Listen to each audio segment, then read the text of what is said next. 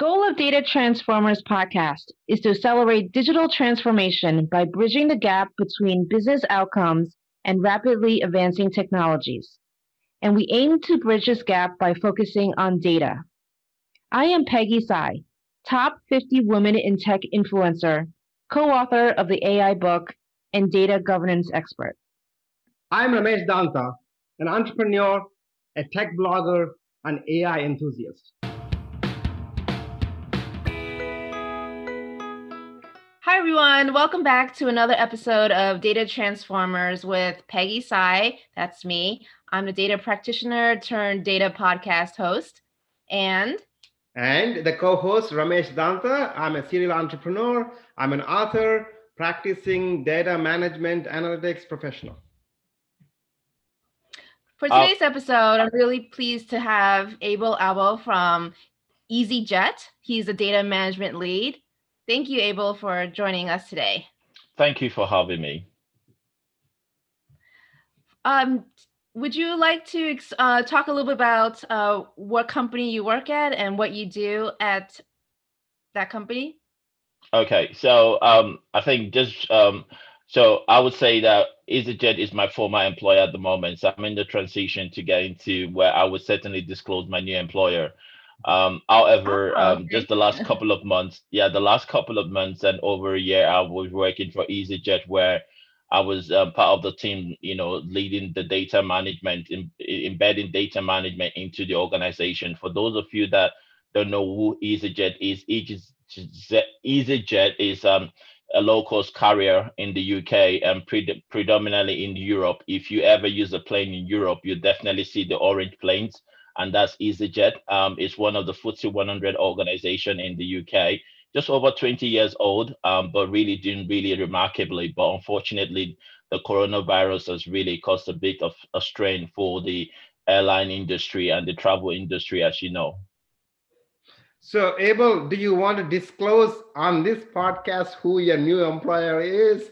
So unfortunately, I wouldn't be able to do that. but I think the next couple of months, um, people certainly that's following me on LinkedIn or connect with me on Twitter will certainly be able to know that. Uh, I would love to do it, but I don't think I'm in the position at the moment to disclose. But certainly, I would do that for those people. Check me out in the next couple of weeks or so. You would definitely find um, an update as well concerning that subject matter. That's fine definitely definitely stay tuned. So abel um, i've been actually following you on linkedin because there's just so much uh, wealth of knowledge. Um, you really established yourself as a data management um, professional and expert. Uh, can you talk a little bit more about the your other data governance experience prior to easyjet? Yeah so i've been i've been uh, i think my journey has been quite um, you know exceptional uh, i'll use that word. And um uh, because I, I went to uni so i studied human resource management and that's where i did my first degree in university of lincoln. And then i went over to strathclyde business school in glasgow to study human resource management as well. Um, i did work in different organizations um, i've worked across different sectors.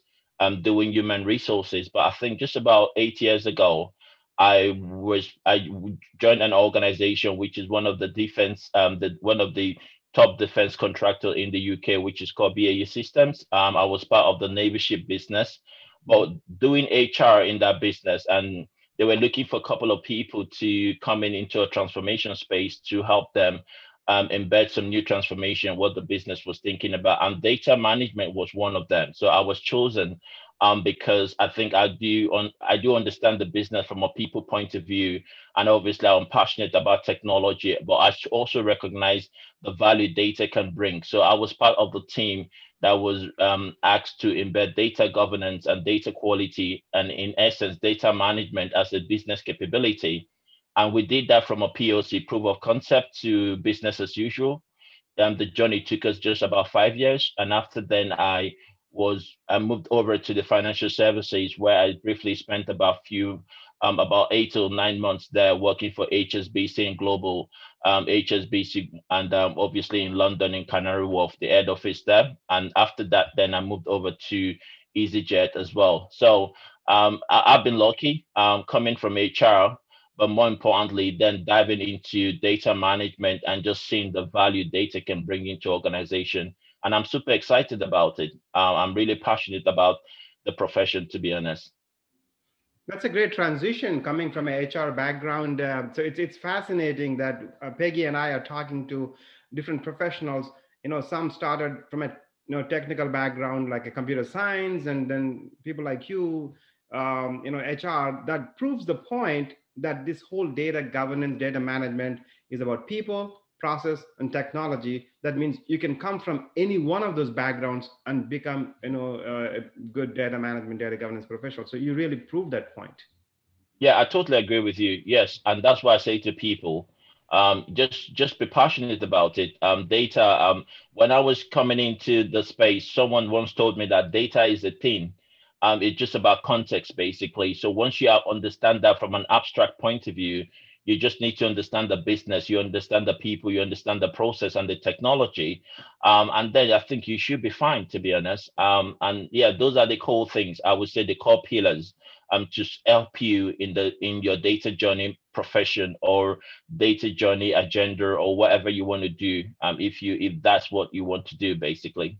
Yep but going back to um, you originally started in HR, and I know that when I've done data governance projects, HR has always been, you know, one of the core champions of data governance because if you don't have good data on your employees, it's really hard to run an operation. So, can you talk a little bit more about some of the data challenges perhaps you saw in HR that kind of spurned your your love for data governance?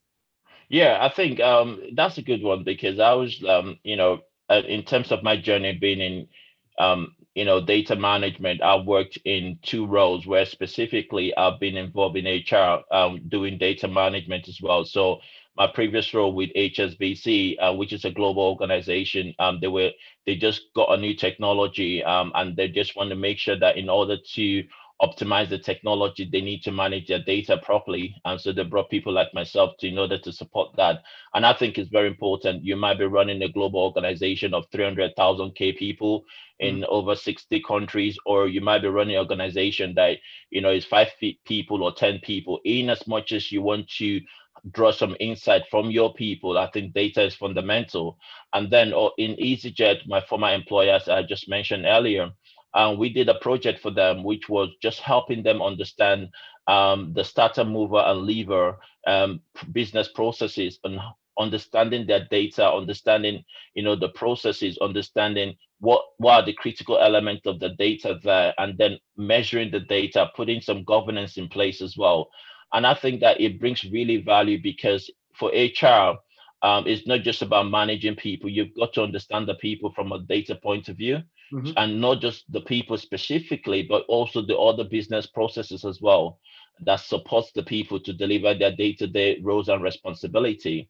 So I think data drives most of these things anyway. When you're talking about, let's just take for example um, a recruitment process. Okay, um, you need to capture data. You need to send data to you know internal external parties as well it just depends what the organization is doing so data is key. Uh, data obviously is used within processes and hr is not any different from other operations as well like engineering you know ops finance and every other op- uh, uh, functions in the business.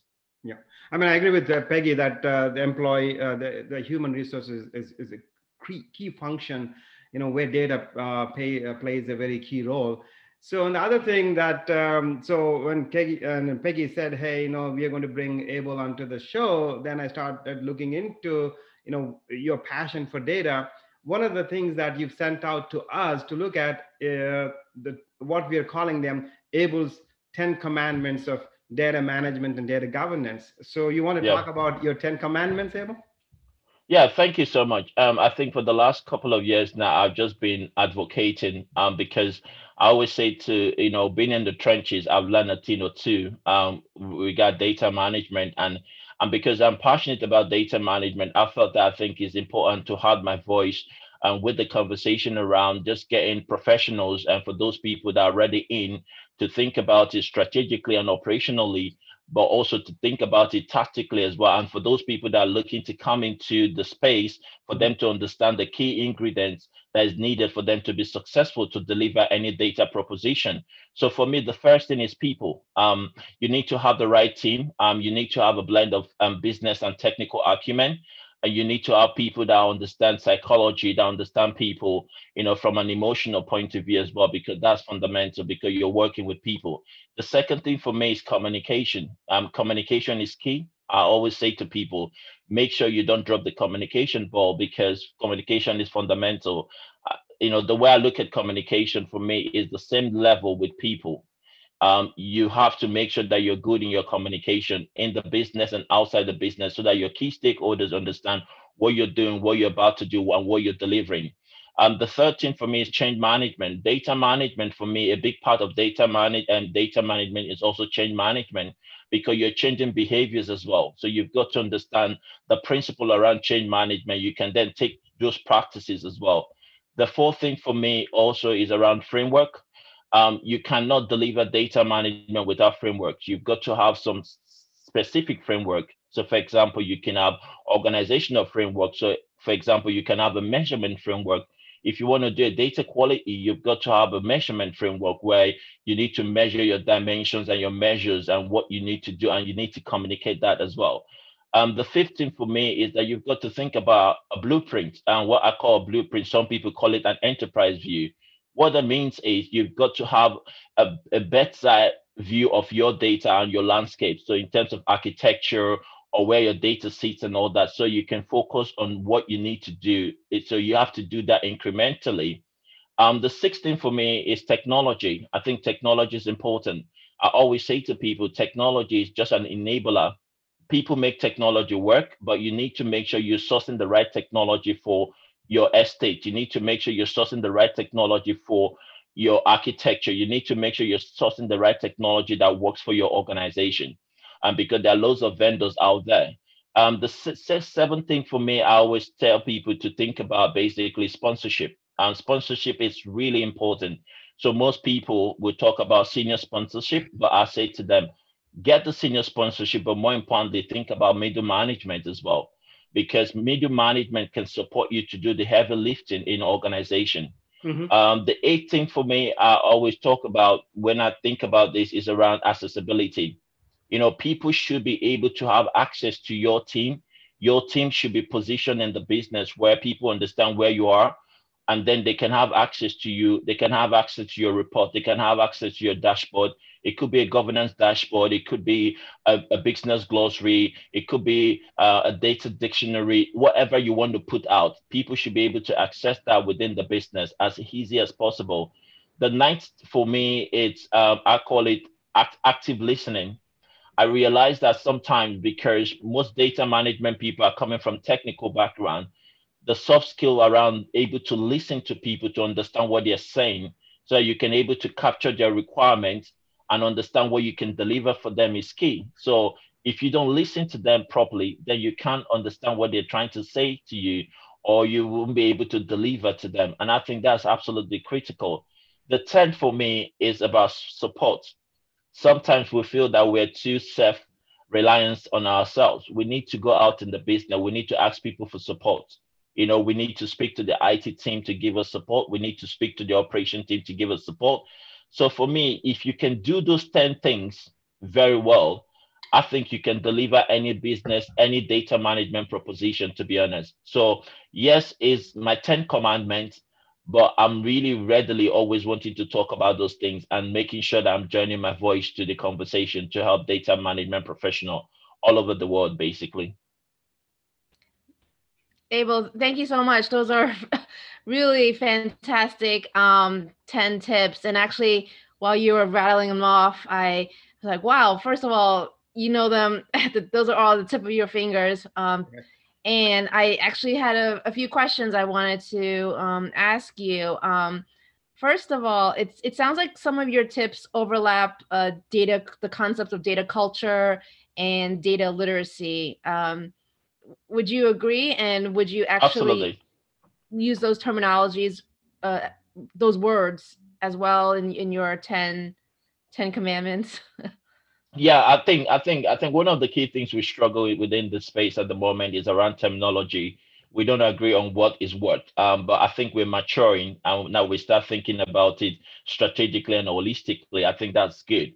Um, but before we get there, I think you're right. Data literacy is what is important because is around taking someone that's not familiar, um, that don't understand data nomenclature, that don't understand data properties, that don't understand nothing about data, but able to embrace it. And I think it's about the people, it's about the human being. It's not about the machine. It's about the human being. And we, if we can get our head around those human beings and how we can work with them, how we can change them, how we can take them from a denial stage to acceptance stage, for example, just using change, change the change curve as an example, I think we, we, we will definitely make progress. So data culture, data literacy, all those things, fanciful words, but in practicality, if we can do those little bits and bobs I just talked about, you certainly be mm-hmm. able to deliver the data proposition. And more importantly, you can improve on the data culture and the data literacy vis-a-vis. Yeah.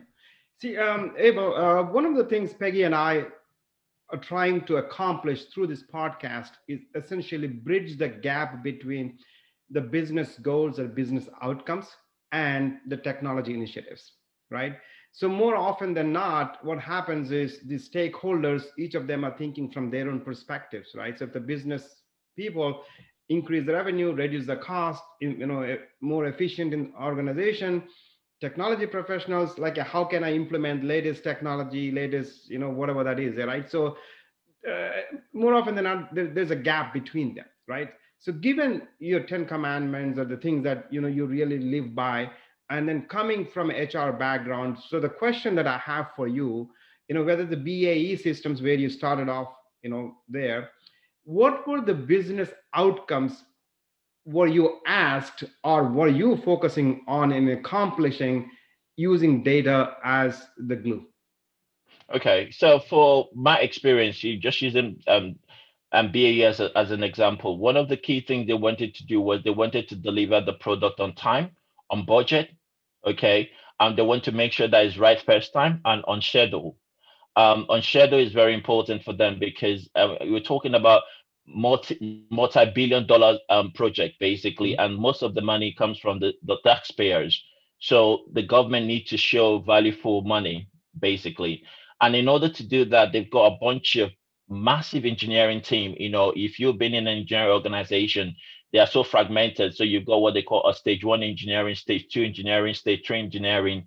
You know, people are designing the concept. People are looking to do some, you know, designs in terms of CAD models, and people are looking to then going down to the factory to to to to to to, to um to create that thing that's been designed already. So there are different levels, but more importantly, I think because they use data we what our purpose was how can these people do this right first time number one how can they ensure that the quality is right okay mm-hmm. and how can they ensure that they deliver it on the right time where you know based on the plan. So you've got a program plan there. You've got to deliver on your program plan. And when you deliver on your program plan you deliver on the milestones. And everything i've just talked about data is all part of it. Because if you have the planning data you have what the engineering the engineers are doing. You have the data. You make sure that the data is of the right quality because it's been controlled managed and assessed right?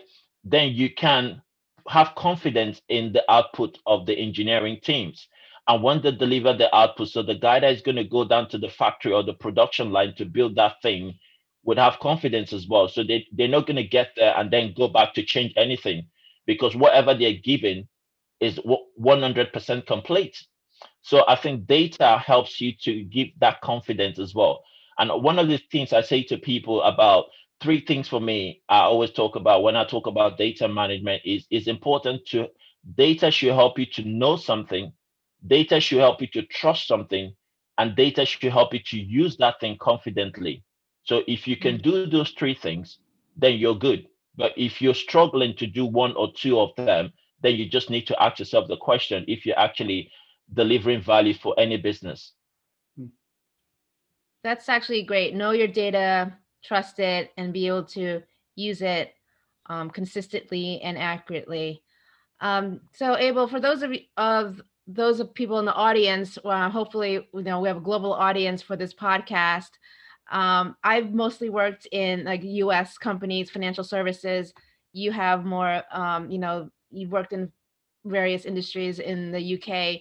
I'm just curious your thoughts on the data maturity level overall in general for the organizations you worked at. Um, do you feel it's they have repeatable and defined processes, or do you think there's still a larger gap or a laggard compared to other regions? Um, I think for me, because sometimes with data, it's all about the sector you're in, in terms of industry as well. Um, for engineering, um, you, you you have to deal with loads of data basically, and for retail, you have to deal with loads of data, and sometimes the velocity of that data is really different. You know, people have been bound in the word big data. I think in most industry, you have the ability to engage in big data in terms of the velocity, in terms of the volume of the data. Um, and I, I, think it's just about to understand your organization, understand this industry. And one of the things I always talk about with data management is around understanding the standards as well. What is the standard you're trying to adhere to? So for financial services, there's loads of regulations that you need to adhere to. Um, some of the regulations are coming from the federal bank or federal bank. Some of the regulations are coming from the um, the, the financial regulators as well. Um, some of the regulations are coming from you know whatever it is. So understanding that reg is important. Making sure that you're delivering because sometimes some of them come with fines as well if you're unable to deliver. Um, however, I think just from a UK point of view, um, I, I see there's been a massive increase in every sector uh, where they've got customer. Um, it could be internal customer, external customer. Um, for example, with EasyJet, the, they've got multiple or many channels on how you can engage with them, how you can book a ticket, how you can um, hire a car, you know what you can do, you know the different transaction, and each of this transaction does an exchange of data. So the, the customer is extending their data you know the business is capturing the data and that's one of the great things about understanding the data lifecycle as well um, so for some organization once they capture the data they are mandated to send the data outside their organization you know in a more secure way as well so really and truly i i, I don't see any industry in the UK or across the world at the moment where there's not been an increase in data. I think the challenge is how are you going to know it? How are you going to trust it? How are you going to use it? Uh, i think that's the challenge. That's where most organizations are failing and that's the reason why they're relying on people like us um, you know data management professionals to come in and help them. Thank you for listening to today's episode. If you liked what you heard today and would like to hear more please subscribe to our podcast on your favorite player like itunes and spotify and please do rate our podcast. Also, please go to our website, www.datatransformerspodcast.com for more episodes, blogs, and information on our speakers. Thank you.